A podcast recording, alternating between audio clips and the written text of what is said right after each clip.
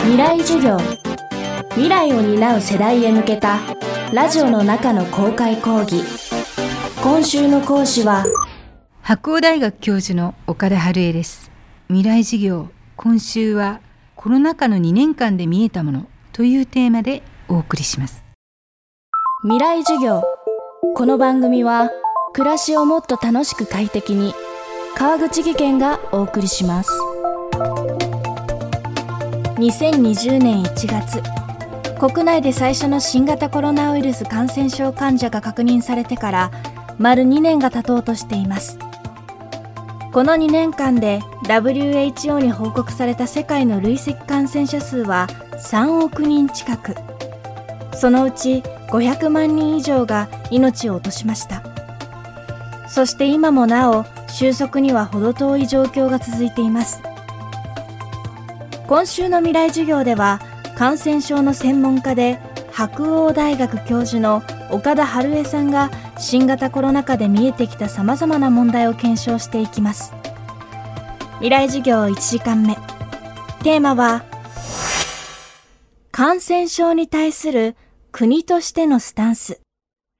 まずは感染症が確認されてから対策が実行されるまでにどんなことが求められたのでしょうか。まあ、皆さん覚えてらっしゃるかどうか分かりませんけど2002年の11月に中国で SARS っていうのが出たんですね。この SARS の場合にはサイレントキャリアいないし発症してから5日経たないとウイルスだ外に出さないということで重症な肺炎の患者さんを見つけて隔離しても間に合ったわけです。だけども今回の新型コロナはサイレントキャリアがいる発症前からウイルスを出すそれから軽い人もいる無症状の人もいる。でも一方で肺炎になる人も2割ぐらい初期の頃いると言われましたし亡くなる方もおられるわけですね。そういう中では一見軽い病気に見えるんだけれども制御はしがたいっていうことですね。広がるってことですね。ということはここの SARS と今回2019年出てきた SARS コロナバイラス2この特性の違い SARS の場合には後からまあ、発症した人を見つけて隔離しても封じ込めできたでも SARS コロナバイラス2の場合には致死率は低いかもしれないけれどもいっぱい検査をしないと封じ込めできないってこういうサイエンスの違いっていうのは分科会の先生方やウイルス学者の方は分かってたわけです。これを政治家の方はこういうウイルス学とか感染症学わからないんですね。だからここをもっと分かりやすく説明するべきだってなかったでそれは労力たくさんいるんですよ。だけれどもやはりここはサイエンスなんだよ。科学なんだよ。ウイルス学なんだよ。っていうことでもっと説明するべきだったんだろう。でも私から見ると安倍総理は当時から検査を増やすってことを非常に積極的でした。だから総理はやろうとしてたわけでやはりその周りの官僚の方含めて官僚の方であったって専門でない方はたくさんおられます。だからこそ専門家委員会だとか分科会だとかっていう感染症もウイルスも分かる分野の方々は新型コロナの流行が御しがたいそして流行してくるとマスが増える患者さんの数が増えるだけ亡くなる方もたくさん出てくるとそういう意味では世界的には500万人をはるかに超えた数の方が亡くなられている。これだけの重要な疾患になってしまう広がってしまうということをもっとインパクトを持って説明するべきではなかったかなというふうに思います。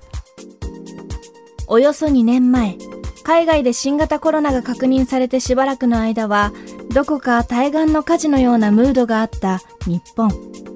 本来新型コロナのような未知の感染症に求められる対策とはどんなことなのでしょうか？どの感染症もそうなんですけれども早く対策を打つ。そして強く打つ。この先感染症の流行がこの病気がどういう流行かどういう規模になるのかどういう病態なのかどれくらいの健康被害を及ぼすかとかそれは初期の頃分かんないですよね。だけどそれを見極めてから対策を打つんだともう流行拡散しちゃうんです。だから初期どっちに転ぶか分からなくても早くにとにかくウイルスを封じ込める。そうやってまずは流行そのものを大きく網を張って強い対策で抑止していくっていうことが実は感染症の流行のパンデミック対策。これについては鉄則なんですね。つまり危機管理として扱うんだっていうこと単なる病気の流行ではない人から人に伝染して移っていくっていうのは広がっちゃってから小さくしようっていうのはすごく大変なんですね。で広がっちゃってると多くの人が感染して医療が逼迫したり病床が足りなくなったり多くの人が亡くなったりっていうことに波及していくわけです。だからそれを最初の段階で封じ込める。これが鉄則です。それによって短く切り上げることで経済にダメージを減らしていくっていうこと。だから実は感染症対策って経済へのま対策と長期的な目で見ると一緒なんですね。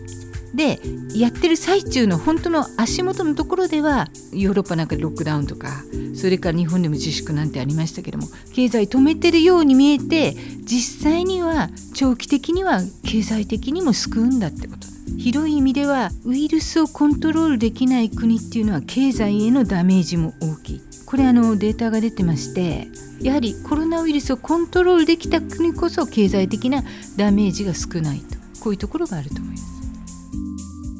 未来授業今週の講師は白鴎大学教授の岡田春江さん。今日のテーマは感染症に対する国としてのスタンスでした。明日は日々伝えられる数字の見方について伺っていきます。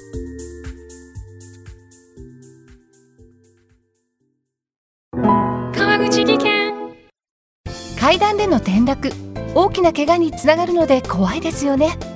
足元の見分けにくい階段でもコントラストでくっきり白いスベラーズが登場しました。皆様の暮らしをもっと楽しく快適に。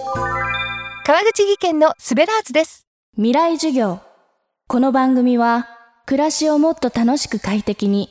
川口技研がお送りしました。